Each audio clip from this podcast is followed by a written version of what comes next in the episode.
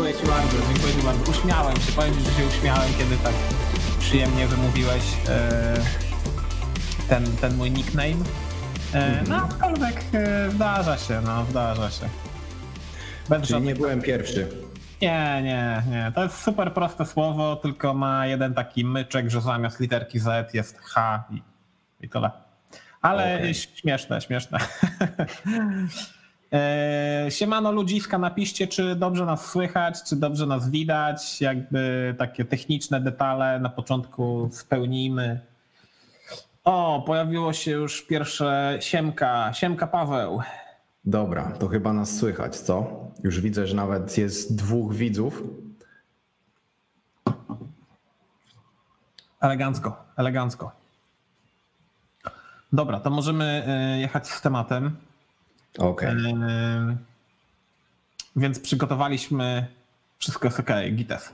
Przygotowaliśmy z Arturem takie fajowe slajdy, na których będziemy y, tematami się wymieniali. Każdy z nas przygotował po kilka tematów, więc będziemy mogli sobie pogadać. Ale oczywiście, jeśli ma, macie wy jakieś pytania czy jakby komentarze, to też śmiało zadawajcie. Tutaj korzystając z tego narzędzia, którego używamy, mamy możliwość pokazywania waszych komentarzy na streamingu. Także taki teścik jeszcze raz od Pawła, wszystko jest ok, widzicie jak to fajowo wygląda. Pełna profeska. O. No dobra, to pierwsza, pierwsza rzecz. Dekoratory w, type, w JavaScriptie. W TypeScript powiedziałem, kurczę, w TypeScriptie już... Od, już wybiegasz, już wybiegasz w przyszłość. tak, to jest taki temat, który od kilku lat już się ciągnie e, i, i dalej się ciągnie i nic się nie zmienia już od trzech lat. Ciągle jest w stage drugim. To jest e, niesamowite, że taka fajna, e, taki fajny feature, który w języku może powstać, jest tak długo jakby kitrany gdzieś tam w specyfikacji. Mianowicie mamy możliwość stworzenia dekoratorów. Jest ich niby 5, ale w JavaScriptie można stworzyć tylko 4. Mhm. E, jednego, jednego dekoratora nie można stworzyć przez ograniczenie języka i takie, które no jakby Babel jeszcze ma, no bo to wszystko przelatuje przez Babela, przez, e, przez ten taki tłumacz. No i tu mhm. jest, zobaczcie, jeśli ktoś używa Angulara, no to, e, to może rozpoznaje koncept. Jest dekorator małpka komponent. No i, i w Angularze też jest e, taka, taki dekorator. E, Artur, ty masz jakieś doświadczenie z Angularem? Wiesz co, powiem ci, że nie, że kiedyś chciałem się nauczyć Angulara, ale to było bardzo dawno temu i w zasadzie e, skutecznie mnie wtedy ten Angular zniechęcił i się wtedy zacząłem uczyć, to były moje początki jeszcze, zacząłem się uczyć wtedy Backbone'a, ale przyznam szczerze, że właśnie wtedy w tamtych czasach, e, jak gdzieś mi tam e, mignął ten Angular, to chyba już wtedy gdzieś tam te dekoratory widziałem. Druga rzecz, gdzie widziałem dekoratory, to nie wiem, czy, czy wiesz, e, też chyba były wykorzystywane w tym MobX. To jest taka biblioteka do zbadania stanów, stanem w Reakcie i tam też mi te dekoratory mignęły, ale to tylko dwie rzeczy, w dwóch miejscach w zasadzie, nie? Aha, aha. Kumam. E, no, dekoratory są, myślę, że taką esencją, może nie esencją, ale takie no, dosyć popularne w Angularze i e, każdy element angularowy, czy to komponent, serwis, czy jakiś pipe, czy cokolwiek, wszystko się właśnie dekoruje. Mhm. Mm, no, to jest, to jest ciekawy pattern. E, można dekorować też pojedynczą właściwość. Zobaczcie, tu jest taki super trywialny przykład czyli jak zrobić, żeby jakaś właściwość była tylko i wyłącznie w trybie read-only. W TypeScriptie możemy użyć takiego słówka read-only, no ale w JavaScriptie nie, więc e, możemy stworzyć taki dekorator, który z użyciem deskryptora, deskryptor to jest taka meta-informacja o właściwości, e, możemy skonfigurować jedną z właściwości, przestawić w writeTable na false, to znaczy, że nie będziemy mogli nadpisać tej właściwości name. No i kiedy taki przykładzik, kiedy stworzymy instancję, wyświetlimy to jest Kasia, ale kiedy będziemy chcieli zmienić nazwę, no to już niestety dostaniemy type error. Mhm. Super mhm. fajne wykorzystanie dekoratorów. Według mnie. Według mnie. A, A jak masz ten deskryptor i masz tam e, ten write table ustawiony na false, to coś tam jeszcze innego ciekawego możemy zrobić? Co tam e, jeszcze można wywołać na tym deskryptorze? No można na przykład zdefiniować e, enumerable flagę. I flaga enumerable polega na tym, że jeśli iterowalibyśmy po obiekcie, no to y, możemy skonfigurować właściwość tak, żeby ona albo występowała w takiej iteracji, czyli na przykład w pętli for in, mhm. albo żeby nie występowała. Mhm. Czyli jeśli chcesz po prostu sobie przelecieć po obiekcie, wiesz. Mhm, mhm. Czyli te, te dekoratory to w zasadzie wygląda na to, że to będzie taki power feature w jakichś e, bibliotekach głównie, tak? Na przykład jakimś frameworku czy w jakiejś bibliotece, czy też tutaj widzisz takie zastosowania na co dzień, że piszesz sobie jakąś tam własną małą funkcyjkę i coś tam potrzebujesz udekorować? Wiesz, na przykład ym, bardzo często się tak zdarza, przynajmniej w, w, trybie debugowania, każdy ma oczywiście swój styl debugowania, ale często tak jest, że wrzucasz konsol loga do każdej funkcji, do każdej metody w jakiejś klasie, żeby zweryfikować, kiedy i z jakimi argumentami uruchomiła się dana funkcja. No to moglibyśmy wykorzystać taki dekorator klasowy, nie? który by y, zaktualizował wszystkie metody, dodając konsol loga na początek. Mm -hmm. No można na przykład z tego, co mm, kiedyś e, jakoś tam wyszukiwałem internet, to że w Django, e, czyli w takim frameworku do tworzenia aplikacji backendowych w Pythonie, jest, są też użyte dekoratory, tylko ja nie wiem, czy w Pythonie to się nazywa dekorator, czy adnotacja. Mm. W każdym razie, kiedy masz jakiś endpoint, to możesz sobie udekorować go, żeby był authenticate, czyli żeby był użytkownik uwierzytelniony, żeby do tego endpointu się dostać. Nie? I mhm, jakby tworzysz sobie endpoint, tworzysz sobie logikę taką y, biznesową i wymuszasz tylko i wyłącznie uwierzytelnienie jedną linijką nad definicją takiej funkcji. Wydaje mi się, że to jest super łatwe i takie przyjemne w, mm, w pisaniu. Mhm, czyli to tak na przykład przekładając na świat taki Express.js e, czy tam Happy.js, no to moglibyśmy wykorzystać taki dekoratorek na przykład właśnie, żeby sobie jakiegoś middleware'a załączyć na jakimś konkretnej funkcji. Tak jak mówisz, właśnie na przykład sprawdzić, czy ktoś jest uwierzytelniony, albo jakieś tam, nie wiem, coś dopisać na przykład do sesji, tak, w zależności od tego, jak użyjemy tego dekoratora. No, no, no, no, no jak najbardziej, jak najbardziej. No i teraz dlaczego to nie weszło? Jak to takie fajne? Nie weszło y, to z, z, tego prostego powodu, że y, ten, ten, ten komitet CC39, który e, rozbudowuje specyfikację, zmienił zdanie i ten standard, który tutaj Wam pokazuję, czyli że można sobie zdefiniować dekoratory własne, no w takich miejscach, czyli tutaj nad klasą, nad funkcją, e, tu jest jeszcze nad metodą. Mhm. E, tutaj tego nie można zrobić, czyli nad parametrem w metodzie, ale jeszcze można nad takim akcesorem, czyli nad getterem czy setterem też zdefiniować metodę e, dekorator. W każdym razie oni zmienili koncepcję i teraz e, ta koncepcja już jest inna, że są predefiniowane dekoratory, których można użyć, które robią bardzo, bardzo takie popularne elementy, takie jak na przykład wrapowanie, tak? No bo e, ten logger, który tutaj jest, o, gdzieś o tutaj jest, logger, no to taki dekorator, on właśnie wypisuje konsol loga przed, po wykonaniu takiej funkcji. No to zamiast pisać taką skomplikowaną logikę, to można użyć dekoratora wrap, któremu hmm. podać, e, wiesz, funkcję, która to właśnie zostanie, owrap, którą to, za, to właśnie zostanie owrapowana dana metoda. Jest chyba 8 czy 9 takich predefiniowanych dekoratorów, no i ciągle TC39 nie podjęło decyzji, e, co z tym dalej robić, także ciągle jest w drafcie ta specyfikacja, no i to tak e, już od tych trzech lat, chyba 2017 czy 2016 nawet powstała ta specyfikacja. No niestety. Mhm. I, skład, I składnia zawsze jest taka, że dekorator musi być nad rzeczą dekorowaną, tak? Czyli jedna tak. linijka nad tym i to może być atrybut, to może być funkcja, klasa, e, instancja klasy, cokolwiek. Tak, tak, tak. No, no, no. Fajnie. No i zawsze ta małpka. Ta małpka jest takim właśnie znakiem charakterystycznym.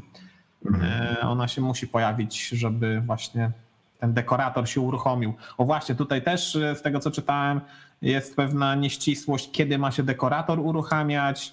No dużo jest takich e, jakby rzeczy, no bo kiedy ma się taki dekorator lock uruchomić? W czasie instancji, e, tworzenia instancji w oparciu o taką klasę? Czy jeszcze przy definicji takiej klasy? Nie? Jakby nie właśnie. wiadomo, co, co, chce się udekorować. No. E, No i dlatego to jakby jeszcze jest, nie, nie jest jeszcze wiesz, do końca dopieszczone, jest w drafcie. I jak mamy Babela możemy używać, jak mamy TypeScript oczywiście też możemy używać. No dobra, to z, z, moich, z moich tutaj notatek do te, dotyczących type, dekoratorów to tyle. E, Czy są jakieś pytania na streamie? Halo, halo, stream. 16 osób nas ogląda, ale elegancko. E, Jeśli nie ma pytań, to przechodzimy dalej. Tak, jak komuś coś tam zaświta w głowie, pojawi się jakieś pytanie związane z dekoratorami, to piszcie i sobie wrócimy jeszcze do tego. Tak jest. Tak, tu kolejna rzecz to ja pozwoliłem sobie dodać do naszej dzisiejszej listy i chciałem ogólnie po prostu przelecieć po tych nowych rzeczach, które będą już oficjalnie dodane w standardzie ES 2020, jeżeli tak można przeczytać, albo 2020. E, I tutaj jest link do bardzo fajnego bloga e, który naprawdę bardzo, bardzo fajny blog, e, jeżeli chodzi o takie treści związane z JavaScriptem. I tutaj po prostu chciałem pokazać, co będzie w tym najnowszym wydaniu. I też chciałem pokrótce, nie wiem, na przykład też Cię zapytać, Piotrze, co tutaj Ci się najbardziej podoba z tej listy? Czy coś już używasz, czy ogólnie olałeś te nowe funkcje, nie potrzebujesz ich? Jak to ogólnie wygląda? Match All nie używałem nigdy. Importa. Ja importa. e, Dynamicznego importa, dodamy, że dynamicznego, dynamicznego. tak, tak. Dynamicznego importa nie używałem. Chociaż wydaje mi się, że gdzieś w oparciu o jakieś e, przykłady tylko e, chciałem zobaczyć, jak to działa. Mm, Tak, ale nie, oczywiście, że używałem, przepraszam. Używałem w aplikacjach angularowych. W ogóle tam od wersji 8 Angulara w routingu używa się właśnie Dynamic Imports. E, No, no, no, dokładnie. Czyli dopiero jak ktoś chce na przykład wejść na jakąś kosztowną podstronę, która ma kupę jakichś tam e, drogich, nazwijmy to dla pamięci, komponentów, to wtedy w routingu jest to e, dynamicznie importowane. Tak, tak, tak. I to jest super, i to jest super. Kiedyś w Angularze to się odbywało przez taki magiczny string, teraz to właśnie z użyciem tego Dynamic Imports.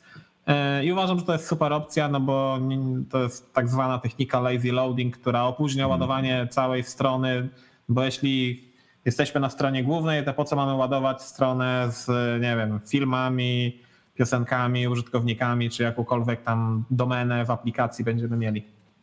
Mhm.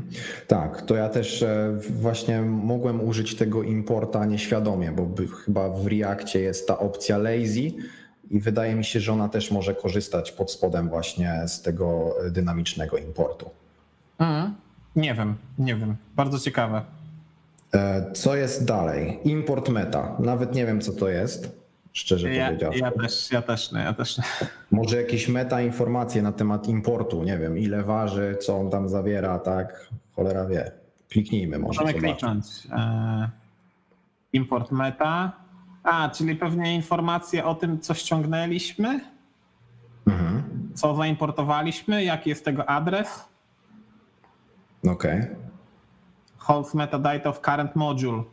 No bo możemy importować w przeglądarce moduły, nie? Czyli jeśli o, o, o, um, osadzimy skrypt z typem module, nie z typem. y,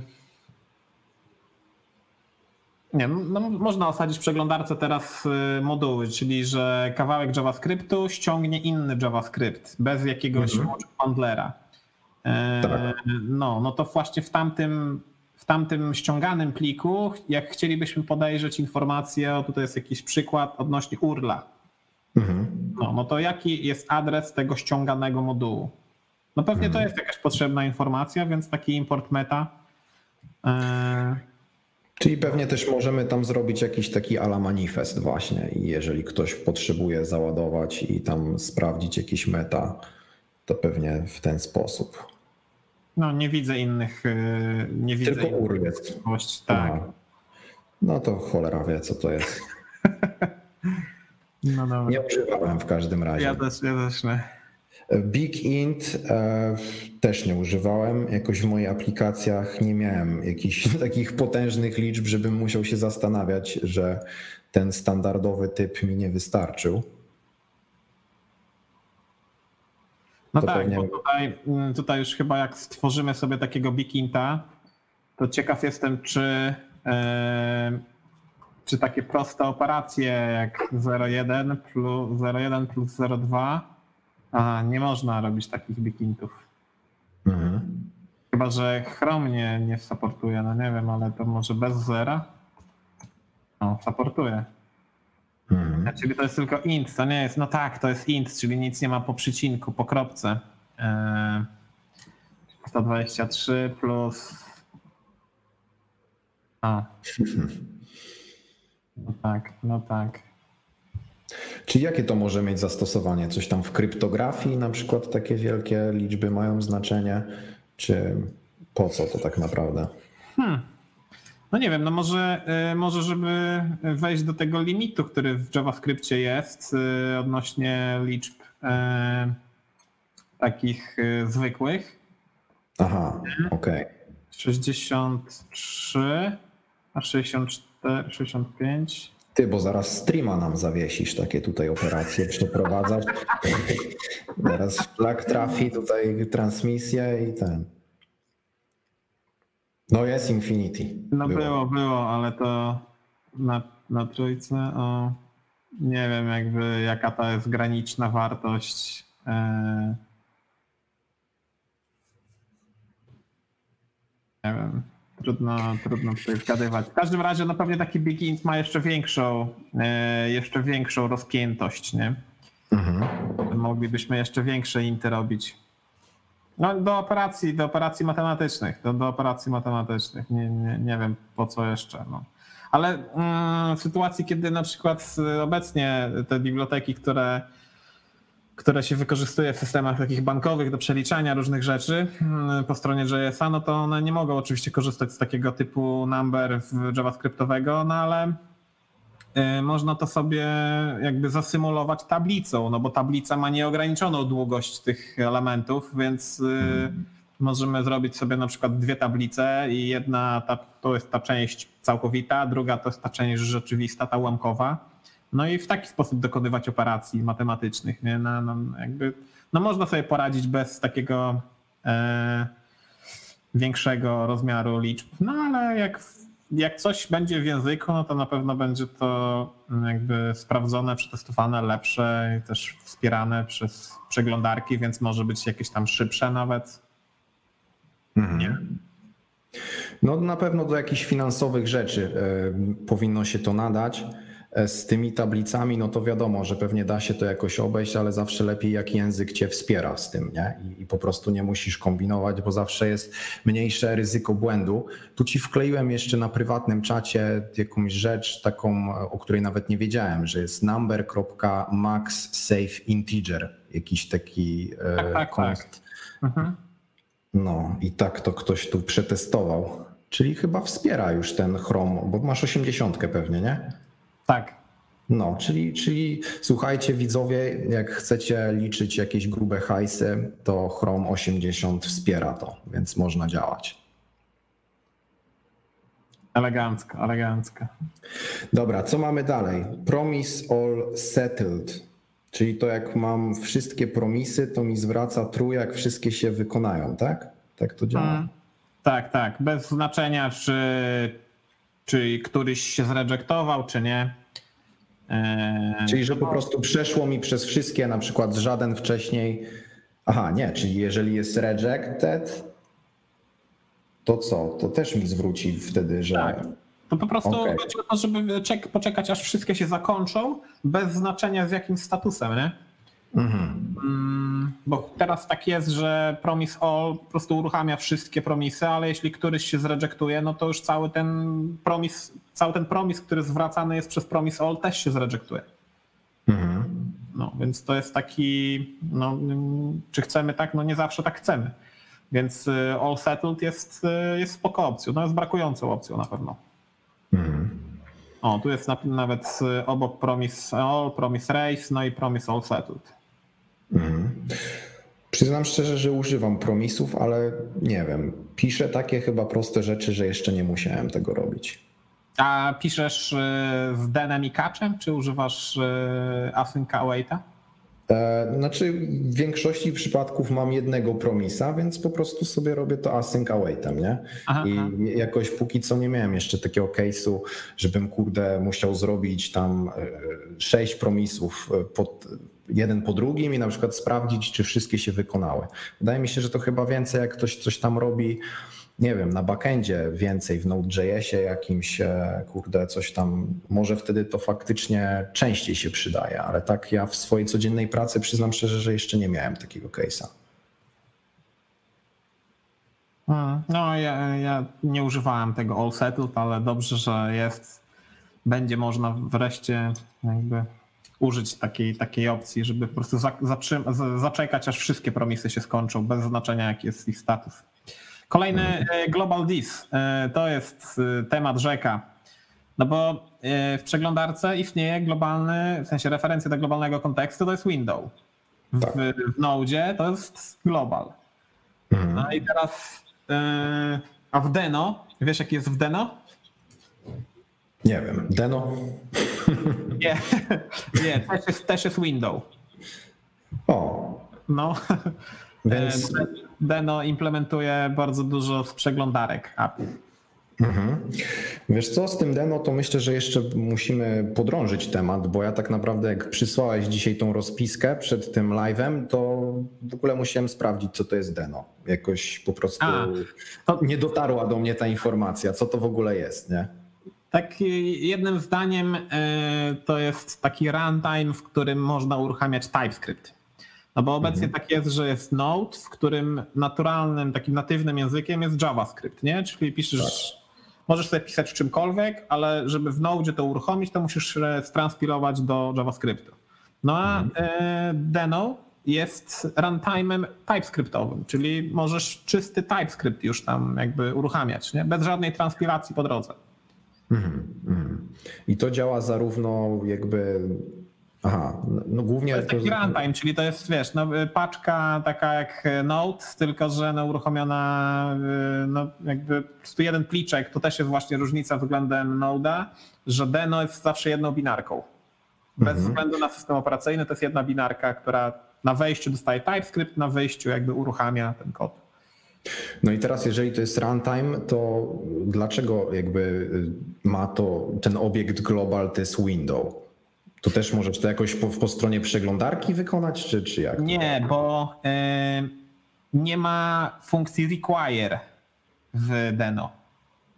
Znaczy, ta funkcja require jest, ale jakby nie, nie, nie może, może jak tam wewnętrznie to jest, to nie wiem, ale importujesz sobie moduły nie z jakby z plików lokalnych, ale też możesz importować z plików zdalnych, czyli możesz napisać import, gwiazd, coś tam, import y, cokolwiek from i tu podać, podać link do pliku JavaScript, jakikolwiek, wiesz, tam http dwukropek slash slash y, blog.pl slash main.js I, i wtedy Deno ściągnie ten plik, skeszuje go sobie i będzie uruchamiać tak jak normalny, norma, normalny skrypt.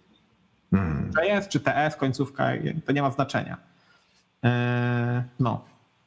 Nie, wydaje mi się, że to jest super opcja, ale o Deno możemy jeszcze powiedzieć później, bo mam pewnego newsa o, o Deno, niestety smutnego.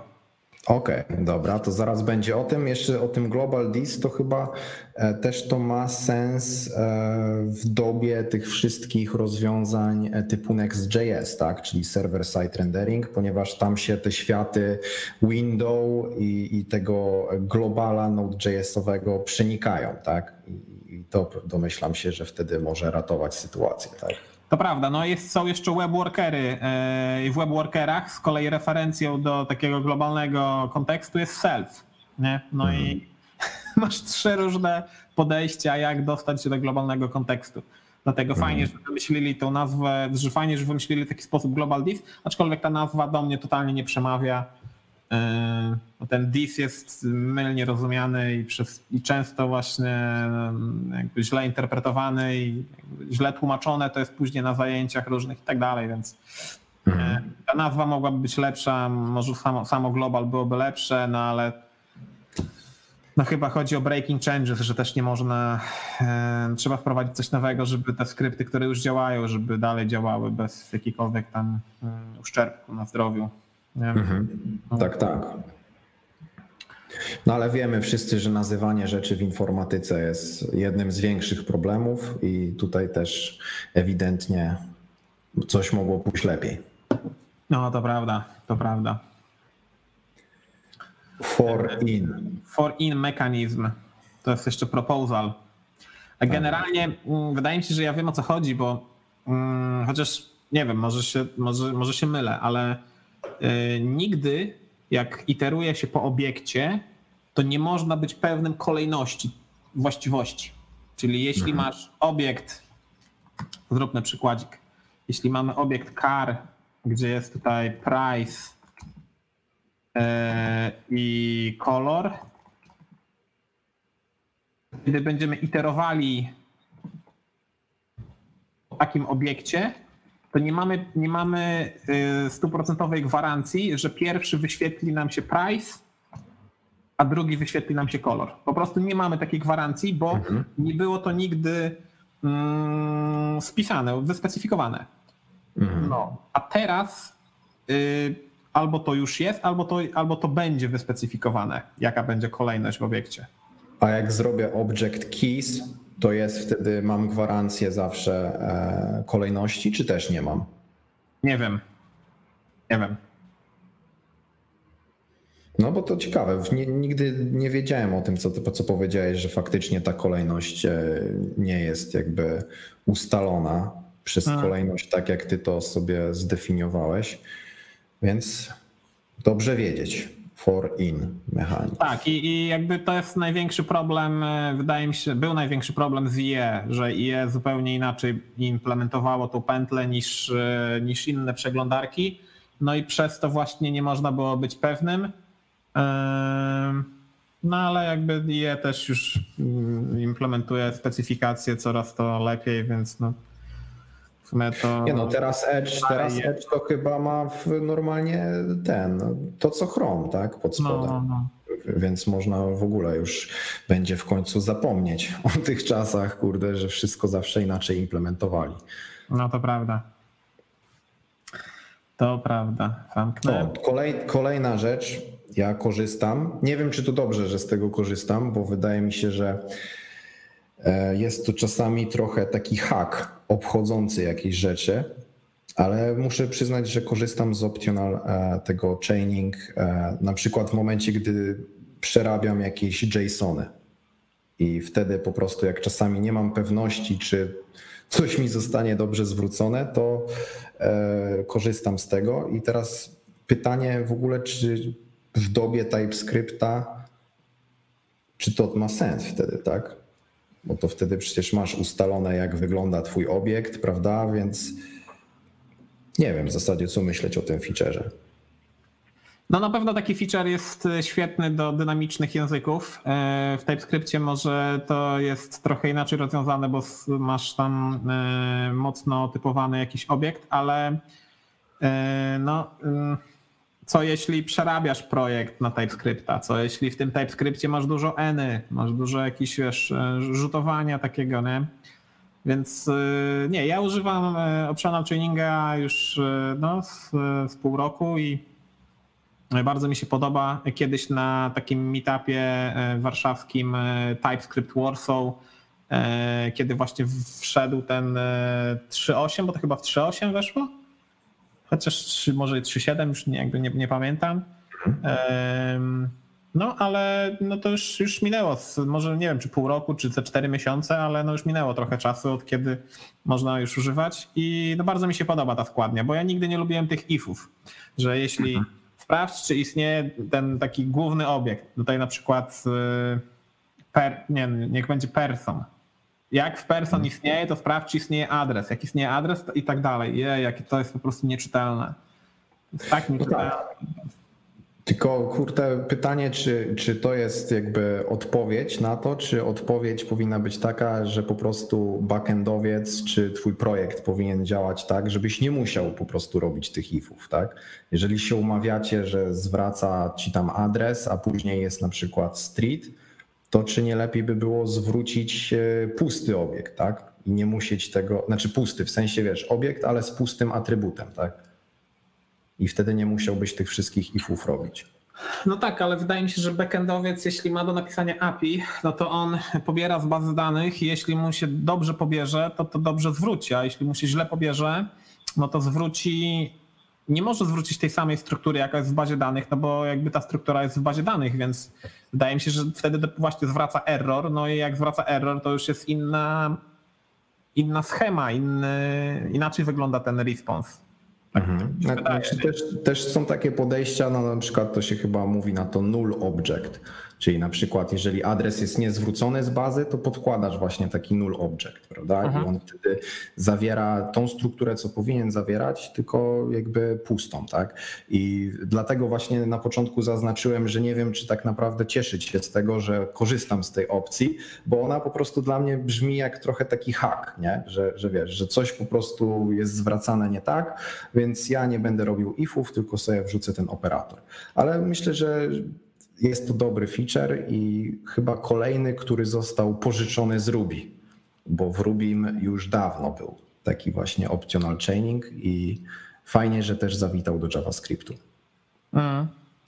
No, to prawda, to prawda. I to jest y, dokładnie. Ja pamiętam to chyba właśnie z Ruby jeszcze ileś tam milion lat temu, jak y, pierwszy raz widziałem kod tego języka. No, no tam było, były te znaki zapytania i jakby nie, nie skumałem wtedy w ogóle po co, co to jest. Jakby, nie. No bo w JavaScriptie tego nie mieliśmy, no i tak człowiek się zastanawia, no po co, po co jest taki, jak to działa. No. E, Tak. no to takie, takie tam, taka ciekawostka. No lećmy dalej, bo e, czas nas goni. Nulish. Nulish, Nulish Coalition. Coalition, coale, no weź to Ja przeczytaj. bym, nie, ja bym nie wiedział, jak to przeczytać. Nie mam pojęcia. Sprawdźmy na Wiki. Coalescing. Coalescing. Coalescing, okej. Coalescing. Coalescing, tak. E, no właśnie. Artur, jakie twoje doświadczenia z tym operatorem? Nie używałem go, wiesz? Przyznam się bez bicia, że e, czytałem na ten temat, ale go jeszcze ani razu nie użyłem nigdzie. A, to, to, to ja, ja mogę ci powiedzieć, że używałem i widzę w nim super dużą e, wartość. Kiedy otrzymujesz coś z jakiegoś, no nie wiem, coś z argumentów, e, chcesz tam sobie odczytać i otrzymujesz integera. No i zero jest jedną z sześciu wartości false value, więc jeśli sobie, wiesz, sprawdzisz, czy istnieje ta wartość, istnieje zero, no to dostaniesz false, czyli że nie istnieje, a to, to nie jest prawda, czyli istnieje. No, więc ten nu- nu- nullish, e, nullish coalescing e, zwróci false tylko i wyłącznie w dwóch przypadkach, kiedy, że zwróci true tylko i wyłącznie w dwóch przypadkach, kiedy jest undefined i null. Czyli jakby na pewno wtedy nie istnieje. Tak? Wtedy jakby każda inna wartość jest traktowana jako wartość, która istnieje. I to jest super opcja. I, i, I to mi się strasznie podoba i używam tego i jakby czasami jeszcze ciężko jest mi przyzwyczaić ten taki mm, pamięć, tą taką pamięć mięśniową i zawsze jak coś tam fallbackuje, no to jeszcze z pipami, ale no później w code review otrzymuję piękne, piękny feedback, że może lepiej nullish coalescing. E, No bo on jest taki mniej restrykcyjny, nie? Jakby dopuszcza wartość 0, dopuszcza wartość e, not a number, dopuszcza pusty string, bo to są jakieś wartości. Tutaj zresztą jest, e, jest przykład. Nie? Mhm. Czyli przy wszelkich walidacjach e, warto pamiętać o Nulish Coalescing. Pięknie to wypowiedziałeś. dziękuję, dziękuję. Muszę jeszcze poćwiczyć trochę, jak, żeby mówić jak ta pani z tym takim British, ale dziękuję. E, no i ostatnia rzecz. E, eksport. Wow, eksport. Eksport S? Hmm. No czemu nie ma linku do, do jakiejś dokumentacji? Może? Oj. No kurde. Ten feature chyba nie jest mocno potrzebny. bo, bo od razu nie widać, do czego powinien służyć, nie? Aczkolwiek to może być przydatne, kiedy tworzysz sobie jakiś moduł yy, i wewnątrz tego modułu używasz takich mocno generycznych albo takich mocno konkretnych nazw i chciałbyś eksportować te wszystkie pliki jako jeden moduł na zewnątrz, tylko z użyciem takich bardziej ogólnych nazw. Nie? Czyli możesz sobie zaimportować jakiś plik typu no, jakiś module helper, trans, compiler, ale, zaeksporto, ale wyeksportować go, wszystkie elementy z tego pliku wyeksportować jako compiler. Mhm. Czyli żeby nie mówić dokładnie tej pełnej takiej nazwy, e, takiej wewnętrznej nazwy, tylko żeby sobie taką kryptą nazwę wymyślić i gdzieś tam wyeksportować na zewnątrz. To myślę, że jest fajny pattern w bibliotekach będzie, w takich paczkach na NPM-ie. Mhm. A eksport gwiazdka to w ogóle to działa tak, że co, jeżeli w tym pliku mam na przykład 10 eksportów jakichś e, po prostu nie defaultowych, to on mi te wszystkie zgrupuje pod gwiazdkę, tak? Pod, tak, pod, jakby pod jeden, e, pod jeden obiekt. Nie? Wszystko to, co mhm. jest wewnątrz tego pliku, zostanie przekazane dalej. Mhm, mhm. Znaczy nie wiem, czy mi się podoba akurat, znaczy ten eksport gwiazdka mi się podoba. To nie, nie użyłem tego jeszcze nigdy, ale myślę, że użyję, bo mam parę takich miejsc, gdzie w ogóle pisałem to na piechotę, że po prostu miałem rzeczy, a zgrupowałem je sam, więc to jest dobra informacja. A jeżeli chodzi o ten S i nazwa, to czemu w zasadzie nie wystarczy nazwanie tego w momencie, kiedy robisz import? Importujesz sobie coś i nazywasz to API albo compiler, albo nie wiem, compiler helper i w tym miejscu, gdzie to potrzebujesz, masz kontekst użycia tego i wtedy to nazywasz, tak? I wtedy, jakby to dla mnie ma większy sens, że w miejscu, gdzie importujesz, w zależności od tego, co robisz, odpowiednio to nazywasz. Natomiast przy eksporcie nie wiem, czy, czy chciałbym to zrobić. No, trzeba będzie poczekać do pierwszego użycia. Zobaczymy, czy, czy to właśnie przydatne, czy nie. nie? Jakby, no, Dobra. Mi, mi, się ciężko wypowiedzieć, bo no, tego nie używałem, ale no, widzę jakąś taką mhm. potrzebę do nazywania takich namespace'ów gdzieś tam na zewnątrz. Mhm. Okej. Okay. Przelecieliśmy tutaj ten dokumencik. Możemy tak, lecieć tak. dalej, bo się tutaj zatrzymaliśmy za długo chyba. Jeszcze mam taką jedną ciekawostkę odnośnie tych feature'ów, że yy, właśnie parę dni temu, kiedy ten post został odświeżony, czyli tego 2 kwietnia, to wtedy TC39 y, jakby zatrzymało już rozwój tej specyfikacji i ona zostanie oficjalnie ogłoszona w czerwcu.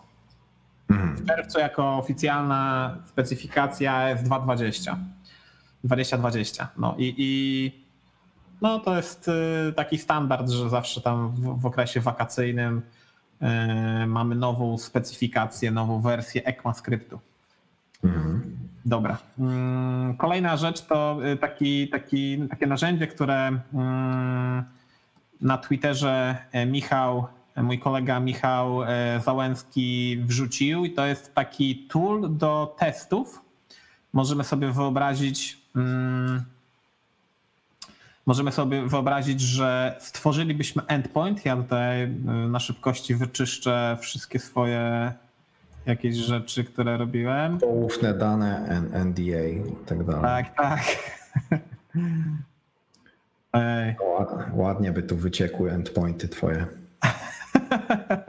nie, nie ma tutaj, nie ma tutaj poufnych danych, ale e, myślę, że można byłoby e, o, new można byłoby wykorzystać takie narzędzie do na przykład testowania backendu. Czyli kiedy jakby chcemy porównać, chcemy zobaczyć nie tylko co serwer y, wysłał, ale też jakby co serwer wysłał, ale faktycznie niech to przejdzie przez, przez HTTP, niech to przejdzie przez request taki faktyczny request HTTP, nie tylko jakiś tam zamokowany i tak dalej, no to moglibyśmy sobie stworzyć takiego endpointa i no na przykład, y, na przykład tutaj wybiorę, taki nowy stworzymy. I teraz mm, na ten endpoint będę uderzał requestami, czyli zrobimy sobie request na przykład delete. O, i można zobaczyć, jak wyglądał taki request, nie? czyli szczegóły takiego requestu, jak wyglądały nagłówki i jaka była odpowiedź i tak dalej. Nie? E, no, takie ciekawe, ciekawe narzędzie, wydaje mi się, że do testów jest, do testów szczególnie backendu jest dosyć spoko. Mhm, czyli pewnie jest to spoko też, jak ktoś tam coś robi, jakiegoś tam, nie wiem, serverlessowego, tak, i chcesz sobie sprawdzić, czy na przykład e, ta twoja funkcja, jakiej skonfiguruje się w jakiś sposób, czy ona bije faktycznie w jakiś endpoint i co tam dochodzi, tak? Mm. Hmm. No dokładnie coś, dokładnie. Takiego, coś, takiego kiedyś widziałem. A powiedz mi, e, tutaj e, nie, nie ma jakichś tam problemów z Corsem na przykład, jeżeli bym miał na przykład tam, nie wiem, jakiś swój, swoją apkę gdzieś tam na Code Sandboxie i chciałbym tutaj na przykład coś uderzyć do tego endpointu. No to, to... Możemy, zrobić, możemy zrobić przykład. E, wejdziemy teraz na stronę example.org i z nie wiem, czy tutaj się już powinien pojawić course? Chyba nie. Nie, z DevToolsów to chyba można robić requesty. No e, właśnie. No właśnie. No właśnie, no ale to e, wydaje mi się, że e, takie narzędzie byłoby bez sensu, kiedy miałoby zabezpieczenia, w sensie kiedy by nie udostępniało, wiesz, core. Tak, tak. No. Właśnie też, też dlatego chciałem o to zapytać, a jest, tutaj masz nawet zaznaczone add course headers i teraz właśnie pytanie, czy możesz sobie e, nimi sterować i to by, wydaje mi się, że to by była wtedy fajna zabawka, żeby ludzi właśnie uczyć, jak działa course i symulować różne po prostu sytuacje, bo jak masz, chcesz to symulować na jakimś swoim serwerze, to nie zawsze możesz to tak łatwo i szybko zrobić, nie? A tutaj masz po prostu jakieś klikadełko i możesz to raz, dwa e, zrobić. Powiedz mi jeszcze, czy tutaj mogę sobie e, zahardkodować payload, który zwracam? O, bardzo ciekawe. Hmm. Bo to by było super. Response Aha, tu masz variables, da się to zmienić na jakiś JSON czy coś? Pokaż no tam, bo tam masz jeszcze selecta niżej chyba, nie? To select, gdzie można użyć... Yy... A, jakichś zmiennych z zapytania. Zajebiście. Tak, tak. Na przykład copy, na przykład IP i zobaczymy, czy IP będzie można zwrócić... Yy... No i teraz zrobię geta pod to.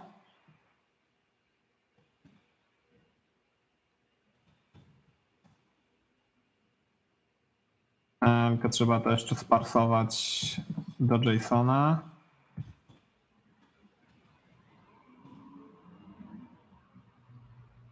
No, chyba, chyba to nie jest JSON. Chyba to nie jest JSON właśnie. W plainie może zwrócił ci to, co żeś tam napisał. Pokaż tam, co było w body może.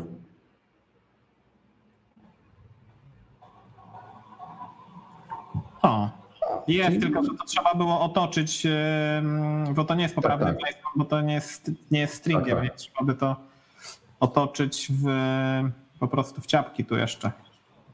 O. Słuchaj, mamy pytanie z czatu. Mariusz ma pytanie za milion złotych. Och, jak myślicie, jak rozwinie się teraz branża? Ojej. E, myślałem, że dzisiaj unikniemy tego tematu, o którym wszyscy rozmawiają wszędzie, e, ale widać, że nie. E, mi się wydaje, że jeżeli pyta Mariusz o branżę IT, jak to się rozwinie, no to wszystko pewnie zależy moim zdaniem od danej firmy, tak? No jeżeli ktoś e, robi apkę dla teatrów, tak jak na przykład mój kolega pracuje w, w takiej app, w startupie, który jakby sprzedaje bilety dla teatrów i na przykład robi takie coś, że możesz zobaczyć jak widać scenę w teatrze z danego miejsca, gdzie siedzisz, tak? I, i tam możesz to sobie posprawdzać i tak dalej, no to wydaje mi się, że tutaj dla takich branż może być zagrożenie, tak? No jeżeli teatry będą nieczynne przez rok, no to wiadomo, że taka apka może upaść, prawda? No ale jeżeli ktoś coś robi, nie wiem, e, kurde, takiego bardziej, no na przykład dla banków, tak? Jakieś aplikacje finansowe, no to co? No to będą się mieli dobrze, nie? A ty co myślisz? Ja nawet trochę wiem odnośnie takich, y, takiego rynku mm, i, i widzę też po swoich znajomych, jak to, jak to się zmienia, że kiedy firmy pracują jako agencje dla różnych klientów, różnych, takich zupełnie różnych, no to są bardzo narażeni na to, co się dzieje, bo są klienci, którzy y, no, obecnie nie, nie mają przychodów, jak chociażby firmy firmy lotnicze czy y, firmy, które udostępniają jakby wiem, Airbnb na przykład, tak. Więc y, no, te branże są y, mocno, mają mocno w plecy, no i też takie firmy, które wspierają ich aplikacje są w plecy, ale no, polskie firmy, a w szczególności polskie banki, to w ogóle to jakby nie dotarło to, nie, to, nie, nie, nie spowodowało to różnych problemów natury finansowej, że tak powiem. Nie ma mhm. żadnych zwolnień, w sensie ja o żadnych zwolnieniach nie wiem, a o zwolnieniach w innych firmach o różnym podłożu z różnymi klientami, no to słyszałem. Czy o redukcjach pensji, czy o właśnie zwolnieniach y, kilku osób w, dział, w dziale. Bez znaczenia na, na stanowisko nawet. nawet Ale mówisz o, mówisz o firmie IT, tak? Że redukcja wynagrodzenia, tak? No. I to, i to, była, to był faktycznie taki przykład, że ta firma dostała po dupie, czy to było takie coś, że szef e, wykorzystał okazję, żeby zakręcić nie, nie, nie, nie, bo jakby, jakby to też, to wiesz, no, no, firmy, firmy widzą, co się dzieje i programiści widzą, co się dzieje. Jeśli jakby nie było to uzasadnione mm, obecną sytuacją, taka redukcja pensji, no to przecież programista by szybko taką sytuację jakby no, Wiadomo, my jesteśmy dosyć inteligentnymi ludźmi i mhm. może nie wszyscy, może nie ja, ale jakby y, są osoby, które no, nie, da, nie dadzą sobie jakby takie, nie chcą żadnej redukcji pensji, nie zgodzą się na coś takiego bez względu na, na, na sytuację, więc no, Wydaje mi się, że takie podejście, y, czyli że ktoś tam otrzymał y, czy tam otrzyma redukcję pensji jest w obecnych czasach dosyć naturalne i nie ma sensu płakać z tego tytułu, czy jakby myśleć o zmianie pracy, no bo to dotyka bardzo wiele firm i teraz zmieniać pracę w tym okresie myślę, że to jest zły pomysł. Mhm, mhm. Dobra, myślę, że chyba polecimy póki co dalej. Jak macie jeszcze jakieś pytania, to walcie na czat. Webhook site, fajna rzecz, podoba mi się. Podoba mi się to, że można sobie ustalać payload e, i wydaje mi się, że może to nawet spoko grać właśnie przy jakichś tutorialach albo przy, nie wiem, prowadzeniu jakichś warsztatów, że możesz sobie wcześniej przygotować różne endpointy i po prostu e, kursanci czy, czy osoby, które się uczą, e, mogą później konsumować te endpointy w jakiś sposób i, i można ich wtedy czegoś nauczyć. No i fajnie, że to po prostu można wyklikać, nie trzeba nic stawiać. E, podoba mi się to narzędzie. Mm, no, mi też, mi też. Dobra, kolejne. Tak, tutaj od siebie wrzuciłem, bo wrzucałem do siebie na fanpage link do kursu e, z tego mm, University, of Helsinki. E, do tego kursu. E, jest on do końca roku dostępny za darmo, przynajmniej Aha, tak, do końca. No, no to kawałeczek dłużej. I kurs wygląda fajnie. Full stackowy jest React, e, są lekcje dotyczące testowania. e, Jest też e, coś tam związanego z Expressem, akurat tego nie sprawdzałem, ale generalnie wyglądają te lekcje dla mnie fajnie. Przede wszystkim nie wygląda mi ten kurs jakoś taki mocno przeterminowany. Więc myślę, że jak ktoś ma czas, to można się z tym zaznajomić. A druga rzecz, no to do końca kwietnia e, są kursy za darmo dostępne na Plural Site, więc jeżeli ktoś ma czas i chęć, to jakiś mały kurs można wykonać sobie, e, a o Plural Site jednak sam nie korzystałem, ale słyszałem zawsze dużo dobrych opinii, jeżeli chodzi o jakość e, tych kursów, bo wiadomo, z Udemy jest różnie, można tam trafić e, jakiegoś tam e, wesołego e, naukowca z Kazachstanu, e, który coś tam śmiesznie opowiada, e, ale z, o Plural Site słyszałem, że jest e, naprawdę dobrze. A masz jakieś doświadczenia z innymi stronami, gdzie są kursy? Czy, czy jeszcze jakieś używałeś? Jakichś innych? Bo ja powiem ci, że no mogę się przyznać, że żadnych kursów nigdy nie, nie robiłem. Nawet y, na polskim rynku mamy przecież czy EduWeba, czy teraz chłopaków z przeprogramowanych i oni wypuścili swój kurs. Kupiłem ich kurs, tą, tą taką najlepszą wersję i no i tyle. E, Więc powiem Ci tak, moje doświadczenie jest takie, że nigdy nie kupiłem żadnego kursu e, polskiego dotychczas, więc kompletnie nie wiem, jak to jest z przeprogramowanymi EduWebem i tak dalej, e, więc na ten temat się nie wypowiem. E, Na Udemy e, jeden e, kurs, pamiętam, chyba dostałem od kogoś, tam od pracodawcy czy coś i pamiętam, że on był taki e, dotyczący Reacta i go nie przerobiłem w całości, bo był taki trochę, gdybym za niego zapłacił, to bym się wkurzył, że straciłem pieniądze na niego. E, ale na przykład na Udemy zrobiłem sobie jeden kurs z blockchaina, z tworzenia smart kontraktów w Solidity i to był dobry kurs. Mimo, że ten kurs kosztował, e, sorry, karetka jedzie, jestem niedaleko szpitala, e, więc w każdym razie ten jeden kurs, który robiłem dotyczący smart kontraktów bardzo mi się podobał, nie był w jakiejś strasznej cenie, a naprawdę po przejściu tego kursu byłem w stanie e, jakiś tam prototyp w pracy związany z Ethereum e, normalnie przedstawić. Kolejna rzecz, jeżeli chodzi o kursy, to robiłem kurs Reacta. Tyler McGinnis, gościu się nazywa. I on ma po prostu swoją taką platformę. I wiem, że kiedyś wrzucił kursy swoje mega drogo. One kosztowały, nie wiem, coś, miałeś jakiegoś takiego bundla na przykład za 600 dolców i wtedy go sobie odpuściłem.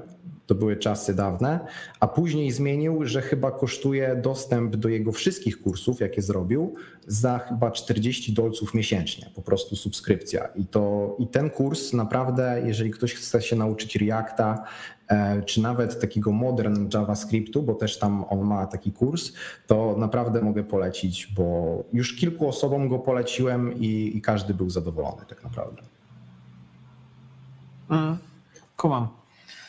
Kumam, kumam. Napiszcie w komentarzach, e, jakie jest wasze doświadczenie z e, kursami. Czy polecacie jakieś, czy macie ulubionych Tak. trenerów? Ja Jak wiele razy robił fajny, to wrzucajcie. Sorry, nie, nie ten. E, Ja wiele razy już stałem przed tym pytaniem, czy e, Piotrze, czy nie nagrałbyś swojego kursu? Ciebie się tak dobrze słucha, czy ogląda na YouTubie? Wiem, ile pracy kosztuje stworzenie jednego filmu e, technicznego w interesujący sposób, więc jakoś sobie nie wyobrażam siebie jako osoby, która nagrywa taki kilkugodzinny czy kilkunastogodzinny kurs jakby strasznie duży wysiłek to jest. I później w, komentarzach tylko y, można jakieś tam przeczytać uwagi, że coś, że jakby za szybko, za wolno, za cicho, za głośno. Jakby. Nie, uwagi zawsze są. E, Jakbyś czegoś nie zrobił, to wydaje mi się, że zawsze znajdzie się jakiś komentarz, że tu byś mógł tak, tu byś mógł siak.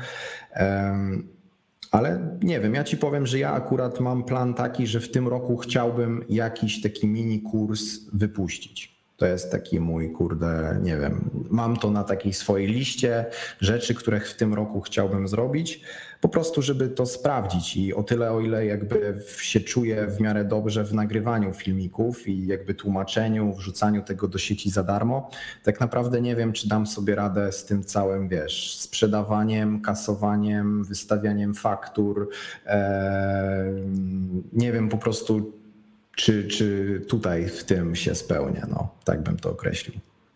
Hmm, kumam. Trzymam kciuki za taką e, in, inicjatywę. Zobaczymy. Zobaczymy, co to będzie. Lecimy dalej. E, właśnie, właśnie. Wielki smutny news. Słuchajcie, Deno Community umiera. E, kilka dni temu, hmm, wczoraj, dostałem dwa maile z, z od meetup.com, czyli od tego portalu, gdzie zakłada się społeczności w, w jakimś tam obszarze. No i e, są dwie grupy: Deno Poland, Deno Warsaw, czyli takie grupy, które właśnie są związane z Deno. I obie grupy tracą swoje, swoich organizatorów. Czyli nikt nie chce ciągnąć tego, tej społeczności dalej. E, był jeden meetup, byłem na nim. Mm, bardzo dobrze go sobie wspominam. E, więc e, zastanawiam się, dlaczego, jakby, dlaczego taka decyzja, skąd taka decyzja? Jakby są ludzie, którzy coraz, jest coraz więcej ludzi, którzy używa Deno i coraz więcej ludzi poznaje to ten nowy runtime. Ja widzę w nim przyszłość, no bo wszystko obecnie, jakby wszystko zmierza do tego, że mm, przestajemy pisać w JavaScriptie na rzecz, na rzecz TypeScripta. No więc y, szkoda, szkoda mi trochę. Zawsze, zawsze mi szkoda, kiedy widzę takiego maila, teraz kiedy widzę dwa, no to tym bardziej. E, chociaż y, trochę z kuluarów wiem, że to jedna osoba e, prowadzi, prowadziła obie grupy, e, Bartek, no i ten chłopak jakby no, chyba, chyba nie ma czasu po prostu na prowadzenie takich, takich regularnych spotkań. Wiem ile to wysiłku kosztuje, więc rozumiem go ale może wy, czy może nasi oglądający, jeśli jesteście zainteresowani Deno i chcielibyście, mm, żeby takie meetupy się odbywały, no to e, słuchajcie, no jest szansa, zostało 6 dni jeszcze do tego, żeby być organizatorem takich meetupów. No jakby to nie jest też tak, że taki meetup to wiecie, to musi być konferencja na 300 osób i trzeba tam kilka, kilku mm, ludzi, aby zorganizować to wszystko i tak dalej. Nie, to wystarczy się spotkać gdzieś w jakiejś knajpie, y, jakby dogadać się z kilkoma prelegentami, żeby wygłosili coś na temat Deno. Deno się strasznie szybko rozwija, tam naprawdę można mówić i mówić na ten temat. Mm, autorem Deno jest ten sam chłopak, który y, jest autorem Noda. Tak. Więc, y, no bo nie wiem, czy Artur już zauważyłeś tą taką, jakby powiedzieć, tą taką Mm, taką blisko znaczną nazwę, nie? że jest Node. Jak odwrócisz sylaby, to jest Deno. Teraz to zauważyłem. Wcześniej, wcześniej, wcześniej tego nie wyłapałem, żeby być z tą szczerym. I w ogóle też, tak jak mówiłem parę minut wcześniej, nic w ogóle nie słyszałem nigdy o Deno, ale jestem trochę takim TypeScriptowym ignorantem, wydaje mi się, więc dlatego o. pewnie to jest spowodowane tym. I używasz Nexta. Znaczy, że używam Nexta to za dużo powiedziane. Bawiłem się nim, coś tam sobie napisałem, ale jakby w pracy czy coś to, to Nexta e, nie używam. Ale no wiadomo, no jakby ja nie hejtuję TS-a, e, że, że to jest, nie wiem, niefajne i tak dalej, tylko po prostu nie miałem jeszcze okazji tym się dłużej pobawić. Nie? Kumam, kumam, kumam. E, jak już jesteśmy przy okazji e, wydarzeń, nie, to teraz twój news. Tak, dobra. E, tak, tu chciałem, wiesz co, wrzucić tylko to, ten wpis na temat Expo nowej wersji. Jakbyś kliknął w ten link, to zobaczymy, co tam dokładnie jest. Ale generalnie bardziej mi chodziło o tym, żeby przy okazji tego live'a zakomunikować, że jest takie coś jak Expo i umożliwia jakby pisanie aplikacji równocześnie na weba, na iOS-a i Androida z użyciem Reacta. I jakby jest to naprawdę fajne narzędzie. też nie zrobiłem w tym żadnej produkcyjnej apki, ale po prostu się pobawiłem trochę, zrobiłem sobie taką apkę do obsługi aparatu i filmików e, i planuję jakby z, może nakręcić nawet coś na swój kanał na ten temat żeby pokazać, że naprawdę jest to fajny system, fajna zabaweczka do pisania takich aplikacji na kilka platform. I teraz wyszła nowa wersja i zmienili jakby teraz podejście, że chcą wypuszczać nową wersję kwartalnie. I to jest mi się wydaje najlepsza informacja na ten moment, e, ale naprawdę fajnie działa to Expo, zwłaszcza jakbyś chciał na przykład na iOSie sprawdzić swoją apkę, to nie musisz przechodzić przez cały proces wrzucania apki do App Store'a, tylko masz taką apkę, która się nazywa Expo i ona jest w stanie jakby asynchronicznie zaciągnąć twój kod i po prostu zbudować ci ten projekcik wewnątrz tej apki, którą masz zainstalowaną w telefonie. Więc e, naprawdę fajna rzecz. Nie wiem, coś słyszałeś o Expo? Interesowałeś się tym tematem? Zastanawiałem się, jaka jest różnica względem React Native, ale Przeczytałem tutaj, że e, wewnętrznie jest użyty React Native, e, czyli Expo to jest pewnego rodzaju wrapper. Czy wrapper to dobre słowo?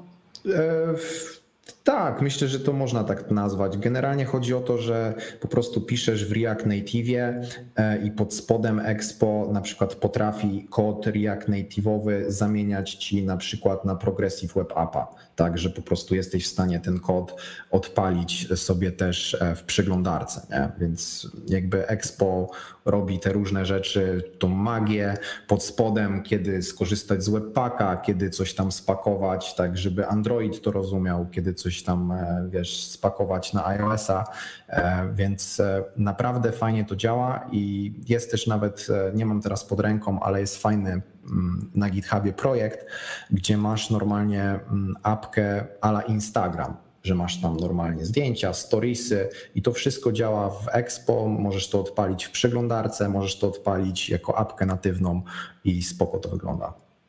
Hmm. Nice, nice. Ja mam zerowe doświadczenie w kwestii budowania aplikacji mobilnych, więc y,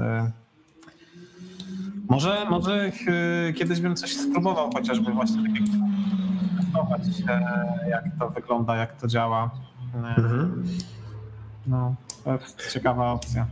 Ja co prawda natywnych aplikacji też nie pisałem, ale robiłem aplikację taką produkcyjną w Apache Cordova i mogę tylko powiedzieć, że jeżeli chodzi o jakby satysfakcję z developmentu, jaką ma programista, to jest ona na pewno wyższa przy Expo. I też wydaje mi się, że jakby bariera wejścia w Expo jest dużo niższa niż e, w przypadku kordowy. Więc jeżeli ktoś komuś się marzy e, zrobienie jednocześnie apki webowej i natywnej, to myślę, że Expo teraz jest naprawdę e, jakby takim projektem, który warto rozważyć.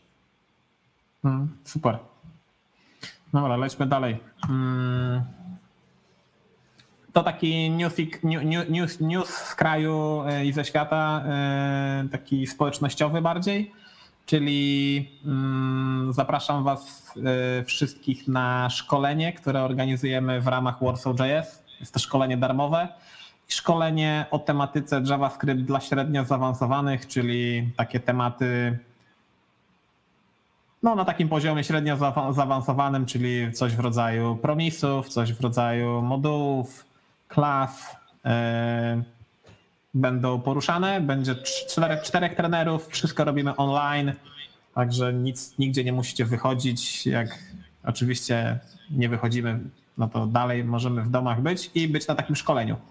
Yy, tu zostawiam link. Yy, jak ktoś będzie chciał sobie kliknąć, to wrzucimy też pewnie w opis, w opis filmu E, bilety schodzą bardzo szybko, więc y, jakby no, pierwszy, kto pierwszy, ten lepszy. I, I nie wspomniałeś chyba, że póki co ten event jest bezpłatny.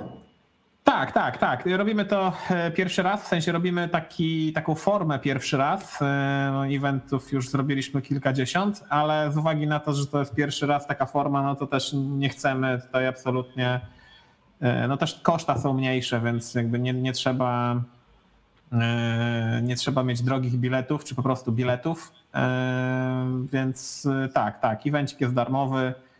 Mm, Także nie będzie obiadów zawsze, które my serwowaliśmy, nie będzie ciasteczek i tak w dalej. domu każdy sobie zapewni. No, pewnie tak.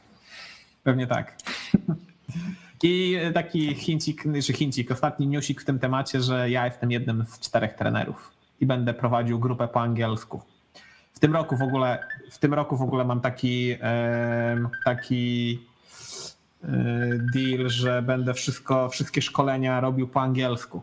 Czyli no, no tak sobie tak chciałem po prostu, żeby jakby no, wprowadzić na sobie, wprowadzić, wymusić na sobie taką no, rozwój języka poprzez praktykę. E, Wiem, że to nie jest, w sensie wiem, jaki jest mój poziom, e, nie jestem z niego zadowolony, ale gdzie jak gdzie, jak nie na Warsaw JS-owym podwórku mogę testować, jakby mogę się uczyć, nie? Warsaw JS właśnie jest dla wszystkich, którzy chcą się rozwijać w określonych tam e, kierunkach, no i myślę, że myślę, że taka, taka forma jak prowadzenie zajęć po angielsku jakoś mnie tam rozwinie. Zrobiłem już dwa takie szkolenia, byłem z nich e, prawie zadowolony od strony tej językowej, no więc jakby kolejne pewnie, pewnie będą jeszcze lepsze. mhm. Zapraszam. fajnie. Ym, Okej, tutaj Zapraszamy. cie- ciekawostka javascriptowa, którą znalazłem na, na Twitterze. Mianowicie, jak usunąć element, właściwość z obiektu. No to na pewno wszyscy wiecie, jak kiedyś się ucz- uczyliśmy, że jak się uczycie JavaScriptu, no to wiecie, znacie operator delete i on y, co prawda no jakby usuwa taki, taką właściwość, ale z użyciem nowoczesnej składni pięcioletniej, czyli Destructoring Assignment, yy, możemy yy, też usunąć, jakby usunąć element z obiektu poprzez stworzenie nowego obiektu bez tej właściwości, którą chcemy. Czyli yy, Destructoring jest tutaj, a tu jest taki rest operator i to jest najważniejsze w tym wszystkim, czyli zobaczcie, że tego price'a sobie wyciągamy z obiektu car, przypisujemy do jakiejś zmiennej price, ale wszystkie inne właściwości wylądują w obiekcie car with- without price. No i teraz ten car without price będzie wyglądał tak samo jak ten car e, taki po użyciu operatora delete. Ja ci powiem, że ja jakoś nie mogę się do tego przekonać. Do tego Tak, tak, tak. Jeżeli cię jeśli- interesuje mo- Jedna moje rzecz. zdanie. jedna Mhm. rzecz, a co jeśli masz e, Reduxa, masz Reducera i chciałbyś e, i zrobiłbyś akcję, która ma pozbyć się czegoś ze stanu? Pozbyć się czegoś ze stanu. Znaczy, wiesz co, ja rozumiem o co ci chodzi, nie? Że, ale wtedy w takich sytuacjach, jak coś takiego muszę zrobić, to wolę używać rzeczy, które każdy rozumie. Bo to jest trochę taki dla mnie taka ciekawostka, taki idiomik, takie coś, że wiesz, że, że tam informatycy się cieszą, nie? Że, że tutaj to takie, że to takie mądre i fajne, ale delete to jest coś, co chyba każdy zna, tak? I, i, I dlatego ja czasami wolę y, zastosować może coś takiego bardziej explicit, e, niż taki jakiś czasami, e, wiesz, taki idiom, bo, taki trik, bo przyznam szczerze, że jak wysłałeś to dzisiaj, to chwilę tak musiałem popatrzeć na to i tak pokminić i mówię, aha, okej, dobra, wiem, rozumiem, nie? A jednak jak się patrzy na delete, to jakoś, kurde, od razu wiadomo o co chodzi, nie? No, tylko że ciągle pracujesz na tym samym obiekcie, nie? Więc jakby Mhm. no, n- chyba nie można używać takiego operatora, kiedy zawsze reducer musi zwrócić nowy, nowy obiekt. Tak, to prawda, to prawda. E, I wydaje mi się, że gdybym miał potrzebę zrobić w Reduxie coś takiego, że nie chcę e, zwrócić konkretnego atrybutu, to po prostu bym to jak krowie na rowie e, w selektorze napisał. I, i, I po prostu bym nawet, nie wiem, e, nawet bym chyba wolał wypisać wszystkie te atrybuty, które chcę i pominął to, czego nie chcę. Wiesz o co chodzi? Że po Mm. prostu tylko patrząc na to byś widział, co jest zwracane, nie? Ale szanuję. Myślę, że może ktoś się przekona e, do tego. Spoczko. No to taki, taki trik oczywiście, taka sekcja z trikiem. E, o, mamy teraz e, część z dyskusją. Dyskusją. Dyskusja polega na tym, że jest pytanie otwarte do publiczności.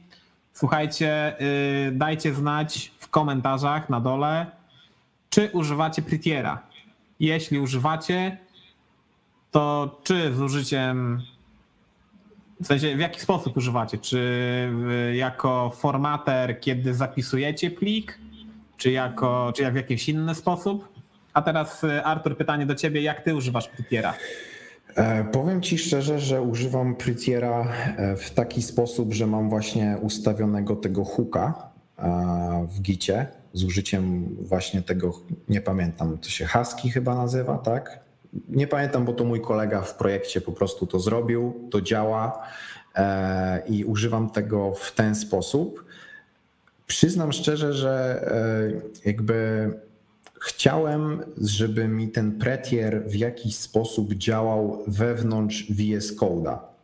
Czyli na przykład nie wiem, czy, czy nie wolałbym właśnie, żeby to nie był hook e, w gicie, tylko żebym ja po prostu pisząc mógł, nie wiem, przycisnąć tam shift e, F3, tak, czy cokolwiek i wtedy zobaczę, że a, tadam, tu mi się poprawiło to, tak, E, bo z, nie wiem, z, tym, z tym takim automatycznym e, poprawianiem zawsze się, kurde, boję, że coś mi się tam pogubi, że nie wiem, ten, będzie jakiś bug, e, będę klepał przez cały dzień, kurde, kod, zakomituję go i coś tam się, kurde, stanie nieodwracalnego. Wiesz o co chodzi? Mam takie po prostu, takie, takie po prostu uczucie, i to jest chyba tylko uczucie, bo nie stało mi się nic takiego złego póki co.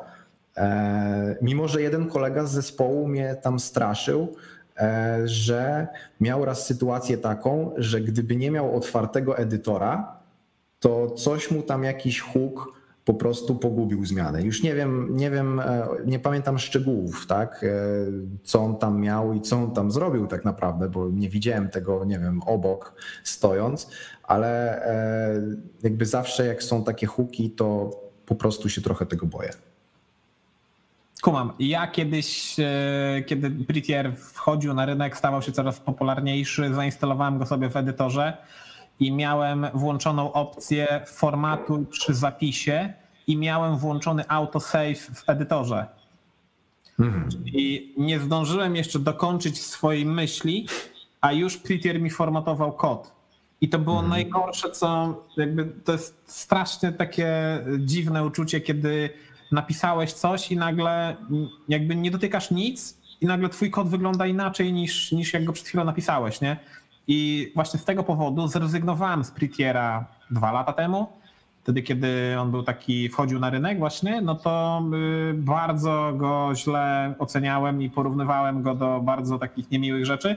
E, Ale teraz, kiedy mm, przyszło mi pracować w projekcie, gdzie Prettier jest właśnie zapięty jako hook gita, gitowy, czyli z użyciem tak zwanego pre-commit hooka, no to super sprawa. Jakby piszę sobie mm, logikę taką, jaką chcę, zapisuję w edytorze kiedy chcę, czy w autosave, czy nie. I przy komicie ten, ten kod, który napisałem, jest formatowany na taki sposób zgodnie z jakąś tam e, konfiguracją i mogę go spuszować do pull requesta, dzięki czemu nie mam e, w code review komentarzy w stylu e, no wiesz, tu mogłeś zrobić lepiej, tutaj jest za dużo spacji, tu jest za mało, tutaj brakuje średnika i jakby to mi się nie podoba, tam to mi się nie podoba, jakby totalnie nie mamy takich, nie, nie mamy takich komentarzy, nie? E, I to jest super sprawa. Jakby wreszcie przestaję w code review czytać komentarze dotyczące stylu. Mhm. I to też jest fajne, że, że też ten e, w tym lint stage tak naprawdę linter ci się wykonuje na wszystkich twoich zmianach. U nas też to tak jest właśnie w projekcie zrobione i też to e, jakby przyznam szczerze, że parę razy mi uratowało dupę, że po prostu coś tam chciałem po prostu wrzucić e, do, do code review, a na przykład linter mi powiedział, że tutaj masz coś tam niezadeklarowane, tak? Albo mhm. tutaj, tutaj masz jakiś tam hook e, bez tam, nie wiem, dependencji, nie? I, i, i to, jest, i to jest naprawdę e, fajne. Tomasz pisze, że możemy przestawić Haskiego, żeby informował, co mu się nie podoba a nie sam e, zmieniał. Tak, tak, tak. No na pewno da się to rozwiązać. Tak jak mówiłem, to jest tylko jakieś takie moje uczucie, że, że chyba bym wolał to mieć manualnie, ale mamy to na, na, na projekcie i na razie nic złego się nie stało i faktycznie ratuje to dupę, nie? więc fajne. E, ja przygotowałem właśnie na potrzeby dzisiejszego, e, dzisiejszej transmisji taki projekt, w którym jest tylko to, co jest potrzebne do takiego setupu, jaki tutaj opisałem, czyli jest Husky, który podłącza się pod pre-commit hooka gitowego. Jest paczka lint stage, która y, bierze pod uwagę tylko zmiany, które są w gicie, czyli te, te pliki, które zostały zmienione w, danym, y, w danej rewizji, nie cały projekt, no bo wyobraź sobie sytuację, że masz Haskiego i masz, masz Prettiera i nagle przy takim prekomicie formatujesz cały projekt. No to wie, no to przecież to jest no, nie, nie, do zaakceptowania. No, nikt tego nie przyjmie, nie można tak e, traktować projektu, nie można tak traktować kodu.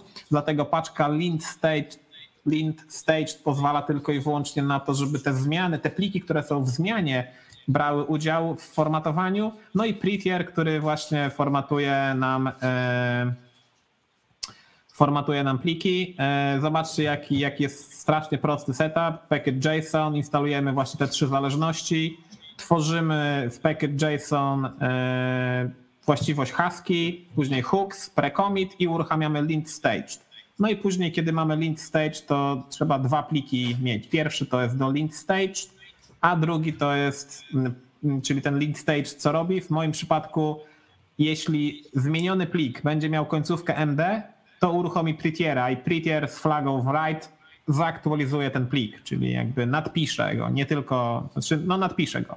No i sam Prettier, mhm. konfiguracja Prettiera tutaj jest taka, którą jakby używam i e, no oczywiście, że cztery, cztery, cztery spacje jako wcięcie, no bo nie może być inaczej. E, projekcik jest na moim GitHubie, jak ktoś by chciał skorzystać, to e, proszę bardzo, zapraszam. Mhm. I jest komentarz od Kamila, który mówi, że zapisuje tak, kiedy zapisuje. Wtedy, kiedy, w sensie wtedy Prettiera uruchamia chyba.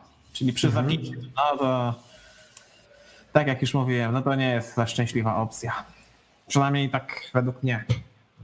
Mhm. Chyba, że autosave'a nie ma, no to, to, to jeszcze spoko. No, no ten autosave myślę, że u Ciebie sporo namieszał, tak? Bo to faktycznie jak nie zdążysz jeszcze czegoś napisać i on Ci to zrobi, to fakt, ale no z autosave, z, z, na save'ie to faktycznie wydaje mi się, że to też jest fajne, że zapisujesz i po chwili widzisz tak naprawdę, co się tam stało, nie? Z tym kodem i też to możesz jakoś przejrzeć, czy, czy, czy Ci to pasuje, nie?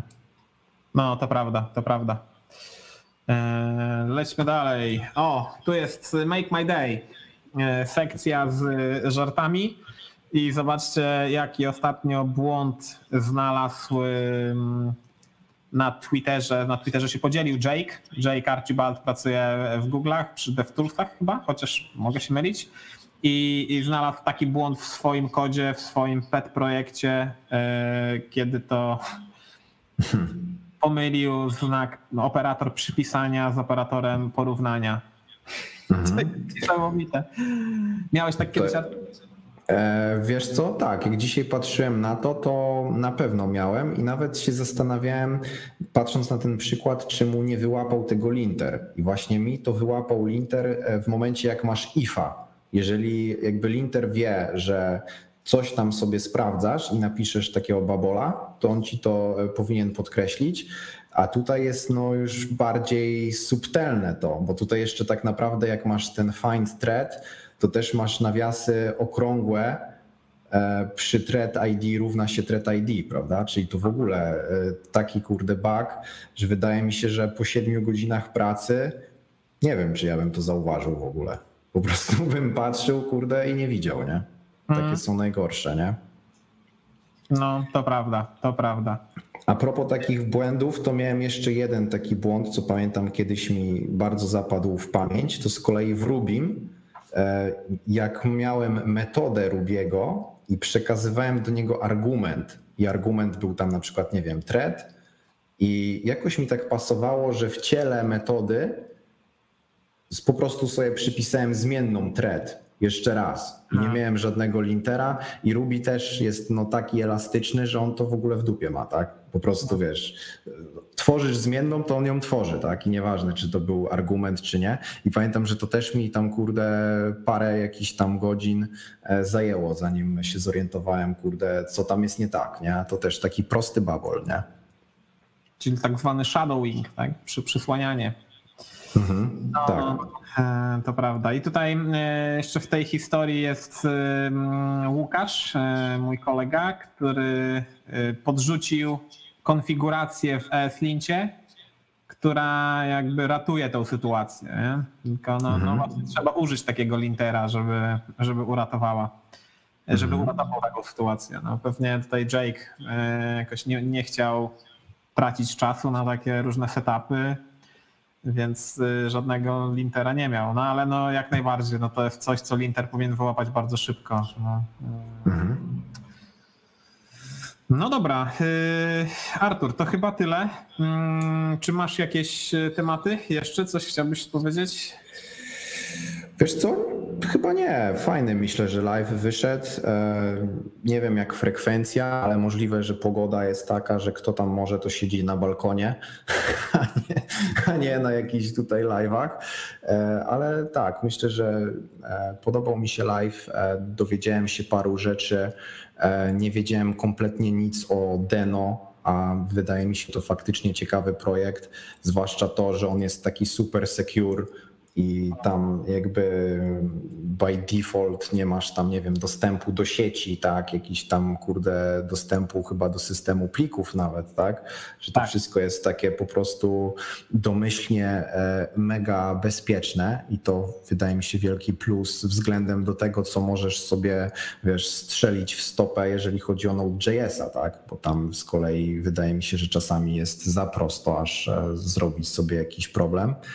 E, I co? O dekoratorach się dowiedziałem fajnych rzeczy, e, więc myślę, że, że live e, naprawdę na plus.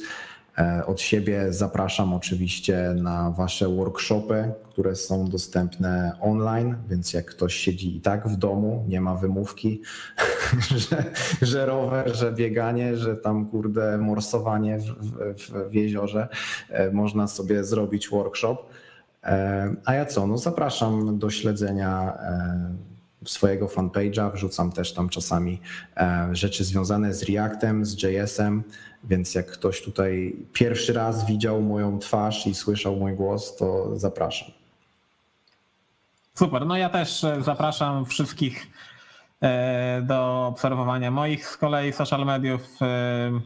Jakby konkuruję z Arturem o to, kto pierwszy zdobędzie milion followersów. E, O, Już, już jesteśmy dosyć blisko, więc e, jesteśmy, Tak. można powiedzieć, na finiszu. E,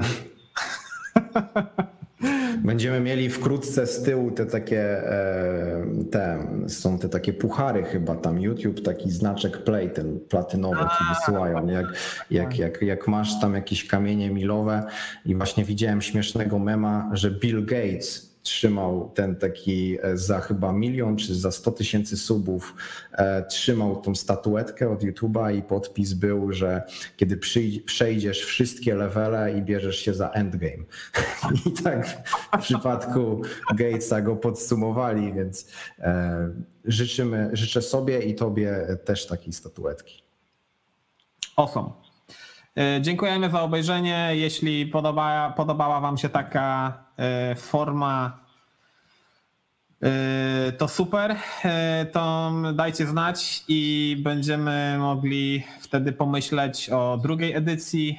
e, No i tak dalej. Jakby Jesteśmy super otwarci. To był wielki test. Fajnie się rozmawiało. Dzięki, Artur.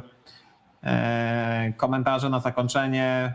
Elegancko się słuchało na rowerze. Proszę bardzo, ktoś, ktoś na rowerku nawet jechał.